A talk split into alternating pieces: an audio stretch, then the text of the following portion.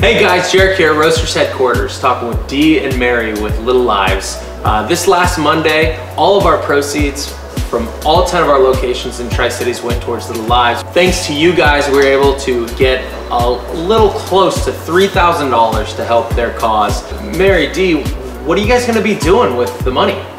First and foremost, we'll be using it to pay off our veterinary bills as Yeah. those tend to climb quickly.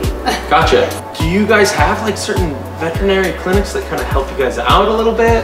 we do. We, we go to VCA and see Dr. Harbinson, Okay, and she helps us out a lot. It's very kind. All right, well, thank you so much. We're, we're so happy that we were able to help you uh, and, and help these little little uh, little lives, these little critters. Thank you so much. Yes, thank you. We're you. very Yeah. excited. This is big for our little Yes. rescue. Good. Good.